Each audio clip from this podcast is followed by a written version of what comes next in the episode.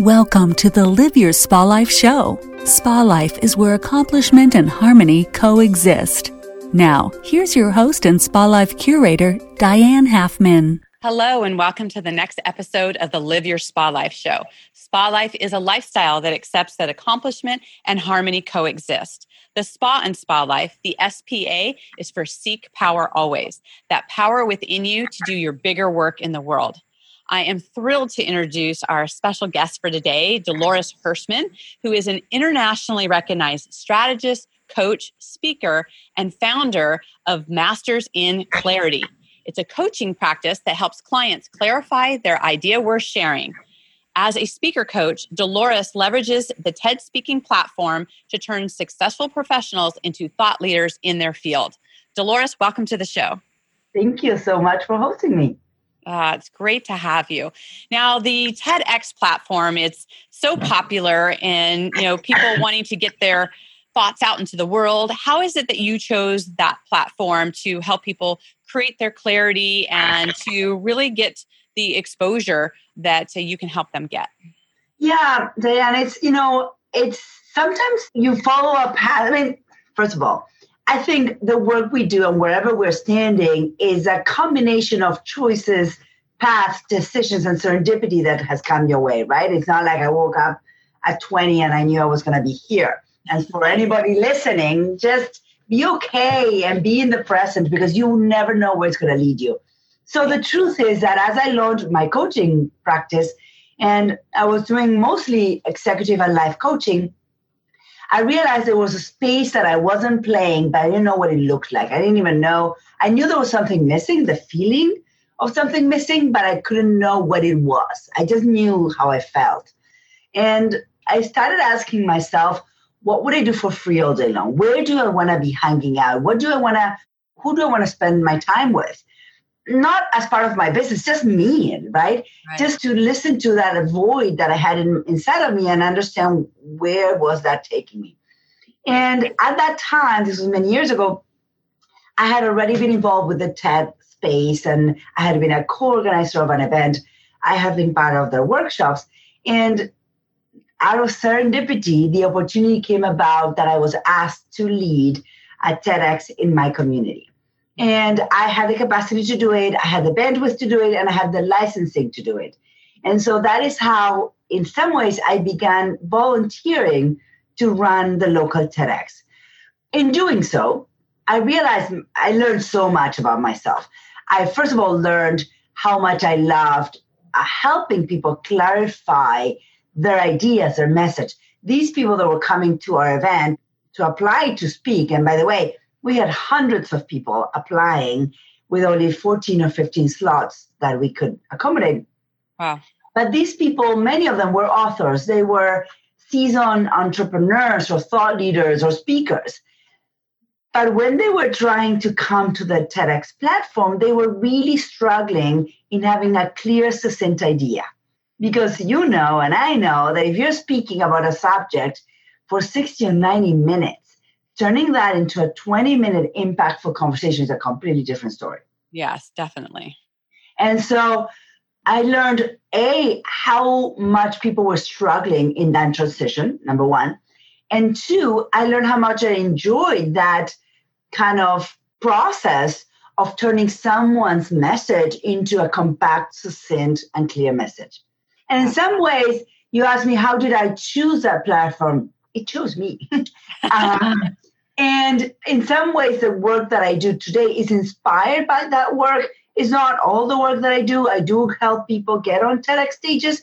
It's just one of our services. But I used everything I learned in helping someone communicate in an engaging way in under 18 minutes. And I translated that into helping someone do the same in short videos, in their marketing, in any of their communication about their work. Right. Absolutely. Well, one of the things, we talk about how are you designing your life versus, living by default. And I know something that you are super passionate about is people getting really clear about who they are and that whole clarity around it. And you kind of have this 3-part, process of asking people those questions. And So, I mean, there are so many people that, you know, whether it's TEDx or just getting out in the world of who you are and getting really clear of, you know, what that is. How do you help people get really clear on who they are as the foundation to start that process? Yes, that's a great question. I mean, the long answer is I have a methodology that I've designed called the idea of you, because I believe that each one of us is actually an idea.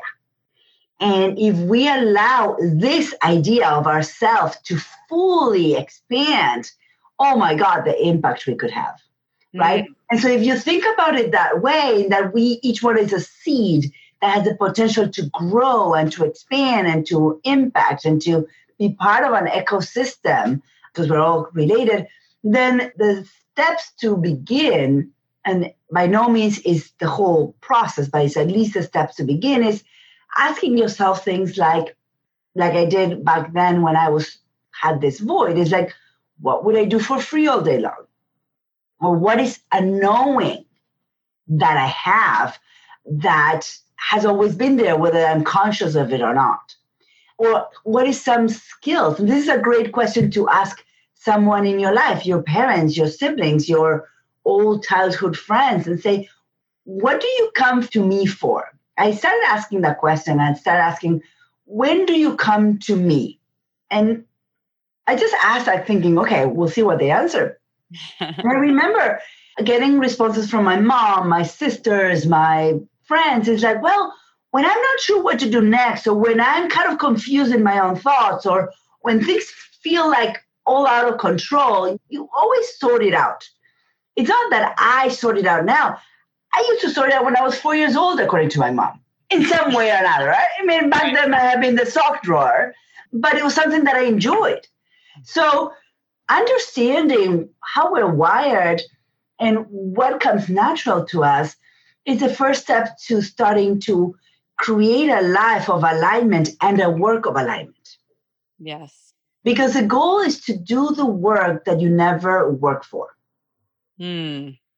Wait, say that again. I'm sure some of our listeners are driving and that maybe missed them. That's such a profound statement. I mean, we're really looking at how are we making our impact in the world and what that looks like. So please share that again.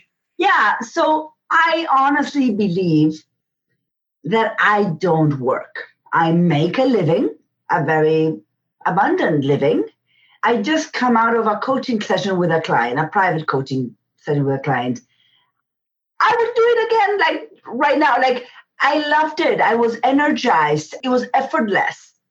So in my mind, yes, I'm working. I'm sitting at my desk. I can't go skiing in this moment because I had a commitment. So, you know, but short of that, that was a very enjoyable hour. Yes. Uh-huh. And don't tell my clients that I would do it for free all day long. But they, you know, they feel that, right? They feel that. I mean, I feel the same way when I'm like so enrolled in what are they doing in their life and what are the wins that they're having. And even the setbacks, you know, show different aspects of where they're going next. And I totally get what you're saying because, you know, when you're connected with the right people, doing the right work and what are you uniquely here to do, it makes such a big impact in the world. And I love that part about, you know, why do people come to you? And I'm going to ask my group of that because I think it evolves over time. But there is a foundational reason on why people connect with you or why your name comes to top of mind. And I think that's a fun study, if you will, to be able to just really looking at that. And, you know, I love your question too about people asking themselves, like, what are you meant to do? Because I think that there are a lot of things we can do, right? There's a lot of things we can do. How are you helping people distinguish between what they can do versus what they are meant to do? There's a great book called The Big Leap. Guy Hendricks. I actually have it somewhere here, and he presents this kind of framework of thinking about this question. And I've heard it from, you read a book and then every coach or every person is talking about this. So there's different versions of this. But it's almost like if you have four buckets. And bucket one is things that you love to do, you would do it all day without getting tired, comes natural to you, it's effortless. You would do it for quote unquote for free. Right. I say quote unquote because every time I say that, people think that I will ask them to do it for free. And the truth is, like, when you identify the bucket of what you would do for free, I, as a coach, will look at the bucket and say, great, let's monetize that. Right. So that's bucket number one. Make a list. You like to clean dishes, put it there. You like to walk dogs, put it there. Because you might not be walking dogs, but there might be something that is monetizable, that has a big vision. Who knows? You never know what you can turn that into. Right. Then there's a bucket of, I am really good at this. I have been, we call it excellence.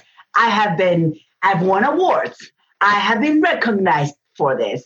My boss, always said, great job when I do this. Whatever that looks like, write it down. If it's on this bucket, it's because it didn't make the bucket of I would do for free. Just making a note. And then there's a bucket of I can do it. I've done it. I would never do it for free. But I can definitely do it. I can drive my kids all over the world easily. Do I choose to do that? No. Sometimes, not always. And then there's the, I should not do it. Mm-hmm. And then if you're a business owner and you're listening to this podcast, we as business owners wearing a lot of hats, there's a lot of things that we don't do because we feel that we're not big enough, revenue profit or profitable enough or abundant enough to not do it anymore. Mm-hmm. And that bucket, I'll ask you to ask yourself, maybe it's costing you money. Right. Like, I should not do my own accounting. I shouldn't. Right. I love the distinctions on that. And, a step beyond that, should not do. I've had some mentors mention, like, actually creating a list of things that you are never doing again. Like, you're just actually writing it down saying, I'm never doing this again. And it may not be today is not the day you're not going to do it, because maybe there's a transition or there needs to be a person for that or whatever. But when you mentally, really make the distinction that I am never doing this again, it puts it out there that you're not meant to do it. It doesn't inspire you. It doesn't really, move the needle or move you to, where you want to go, which leads me to that kind of third part that you ask about is what kind of life do you want to live? How does that come into play in making the decisions around, because I think people sometimes have a vague idea of what kind of life they want to live. How do you help them get really specific on what kind of life that looks like? And what are some of the questions and ways that you have people look at that? Great question. And a question that threw me on a loop and took me to coaching school in 2011 or 10 or whatever it was. It was literally, I was at a meeting and the person I was collaborating with, he wasn't a boss. He was more of a, I was helping with his company. And he sat down and he said, what do you want? And it was a kind conversation. And my answer was tears. And I came home and I shared that anecdote with my husband. And he proceeded to show the clip of the movie, A League of Their Own, where Tom Hanks tells a young Gina Davis, there is no crying in baseball. Basically, my husband was trying to make a joke and say, there's no crying in business, but there can be crying in business. But anyway, that question is probably the heaviest, most difficult question for all of us. What do we want? Because the truth is that we know what we don't want. We can complain all day long, but when you are asked, what do you want? You don't know. The not knowing keeps us stuck in the complaining. Yes. And so I went to coaching school and got trained and ICF certified to answer my own question. Mm-hmm. And so how do I help people go through this? There's a couple of ways. First of all, think of a moment in your life where you felt like you were floating, where everything felt grandiose, or you felt maybe the environment wasn't wonderful. You felt wonderful, because I'll give you my peak experience.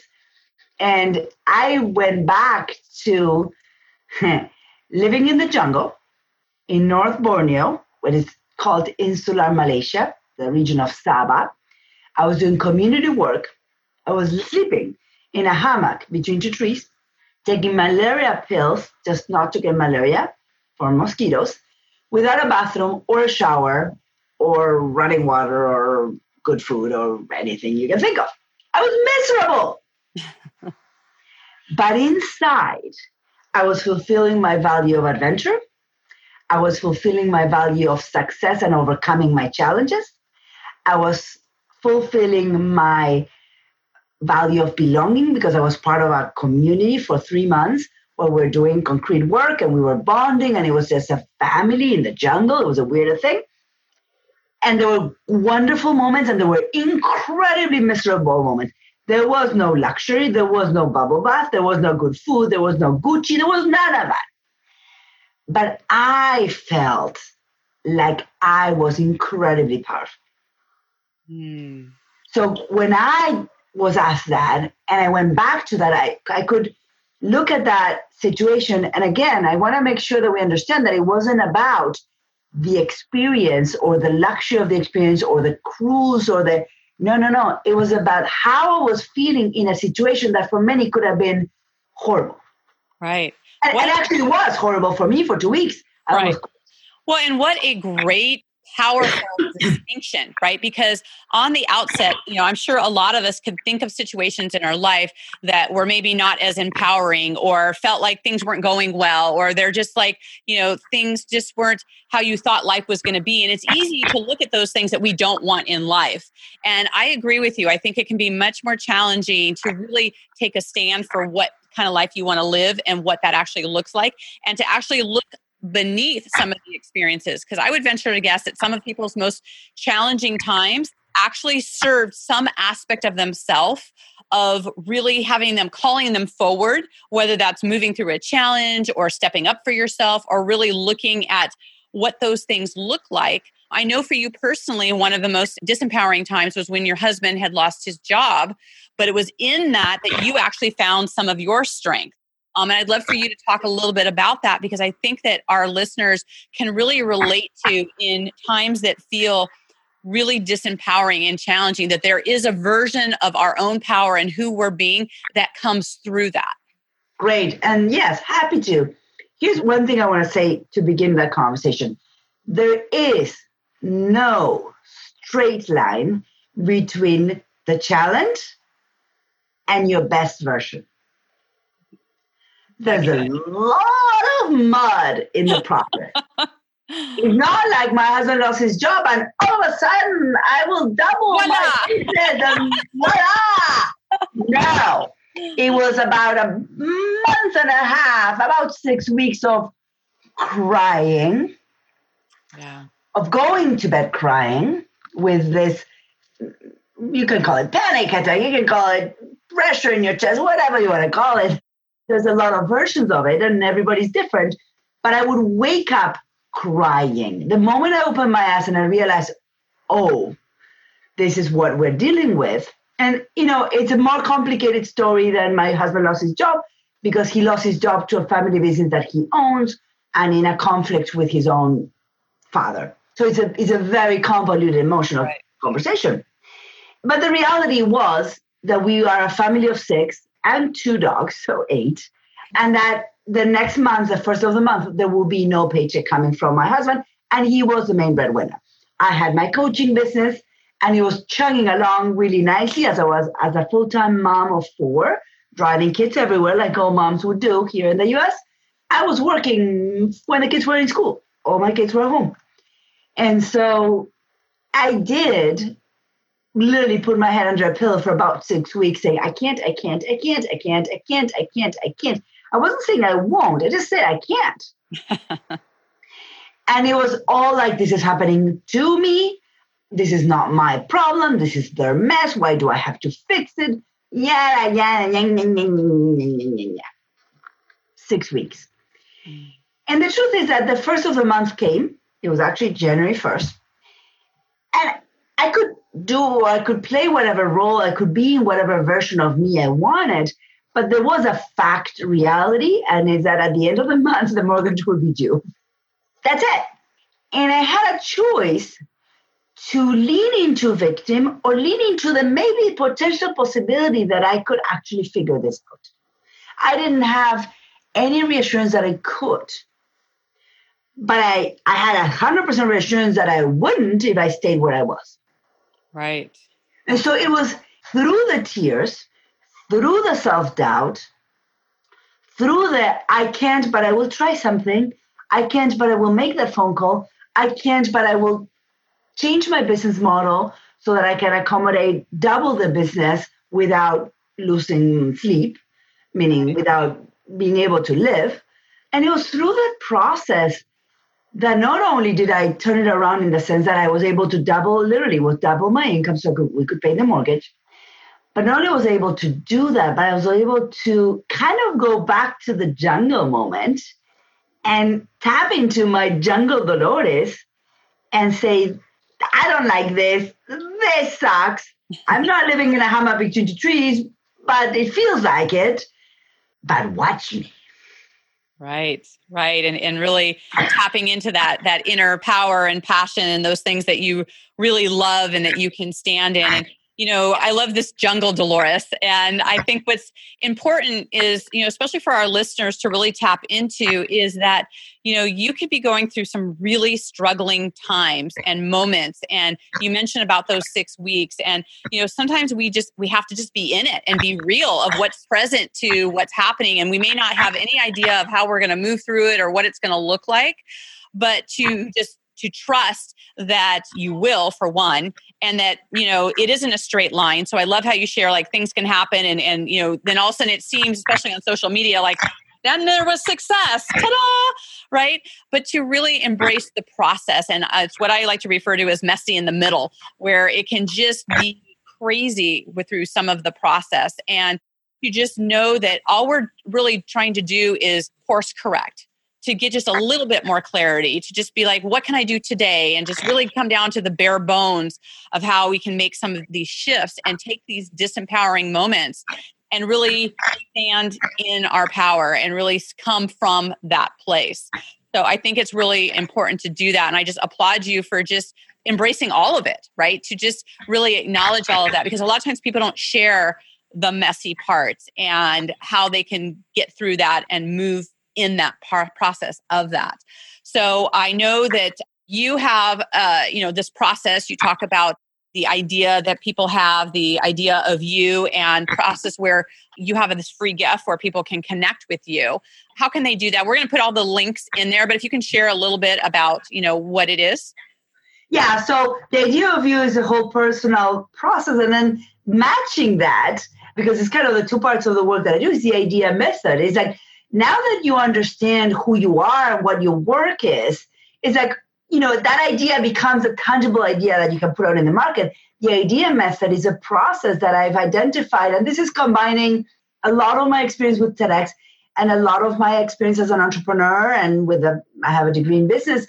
And it's understanding from the perspective of, if you put yourself in the shoes of the idea, what does it need, that seed? What does it need to grow, right? And it's like, it's a 9-step kind of methodology where we focus on the clarity of the idea and how we communicate it. Yes. The clarity on the business model. I just mentioned business model, which is the thing that shifted. And for me at the time, and I'll share some numbers because it's important, I was making about $10,000 a month. And the shifting of the business model alone turned it into $20,000 a month in 30 days. And I'm not making this up. And I'm saying $20,000 in the bank account, cash in. That's all the numbers I don't talk about. I sold something that will be paid in 10 years. So the business model, the clarity on the business model is critical to turning that work into a viable business. Then it's a proprietary system. What is a unique way that you do the work that you do that will help you stand out and stay apart from your competition? You are not another coach or consultant or accountant or a lawyer. You are your own. Then is, how do you present this work to the world, services and packages? That is what I call the trust funnel. I don't talk about sales funnels. I talk about creating systems of consistency and relationship building, trust-based relations. And then we talk about your mindset or your company culture, or your thoughts, basically. Your market, who do you want to be a hero to? Your vision, which is your idea of the life you want paired with the business that you're building. And then your company habits. We brush our teeth every day so we can have this good smile. Well, there's things that the business needs every day that when you identify our habits, it becomes an intrinsical part of your business. Like marketing, it's a habit. It's not something we do when we feel like it. Right. So these nine elements are the idea method. So The best way to go is mastersinclarity.com. You actually can take the clarity assessment and you will be able to actually assess the clarity of your own business. And you can also go to Work With Us and free resources, and you'll find the book Stand Out, the TED Way, that walks you through the idea method applied to your business. Perfect. And we'll have all of those things in the link. And, you know, speaking of, you know, having clarity and creating, you know, the environments that really support you, one of the things I always like to ask my guests is that we have different experiences in our bedroom versus our kitchen and our office. What is your favorite room in your home and why? I would say actually the living room in my house, because we built this house and we built it around the fireplace that we have in the living room. And we don't use it so much in the summer, but of course, this time of year, we actually turn on the fireplace in the afternoons, and we do, my kids do homework with me there. I do work, we watch movies, and we have meals there too. Oh, I love that so much. I love it. We've been putting our fireplace on as well. And that's just a fun connecting space for people to be in. So I want to thank you for all of your wisdom and for being here on the show and just sharing your clarity with the world. Thank you. Thank you so much, Diane, for having me. Absolutely. And for our listeners, we will have all of the links for you to stay connected with Dolores in the show notes. And one of the things that really support us in getting out in the world is for you to subscribe to the channel and to rate and review. I'd love for you to put in, you know, the comments, just what did you learn from this? What kind of action steps are you going to take? You know, even if you put in like, you know, what realization have you gotten to, and what, like, even an amount of clarity that you're going to start asking yourself some better questions. And I would love for you to tag both Dolores and I. We'd be happy to answer any of your questions and to really support you on your journey and in getting your message out there and standing in your power. So until we connect again, live your spa life. Bye for now. Bye-bye. Your host and spa life curator, Diane Halfman, wants you to know you can download her free guide to start living your spa life right now. Go to dianehalfman.com and click on the link for the 9 secrets to step into your spa life. Now, live your spa life where accomplishment and harmony coexist.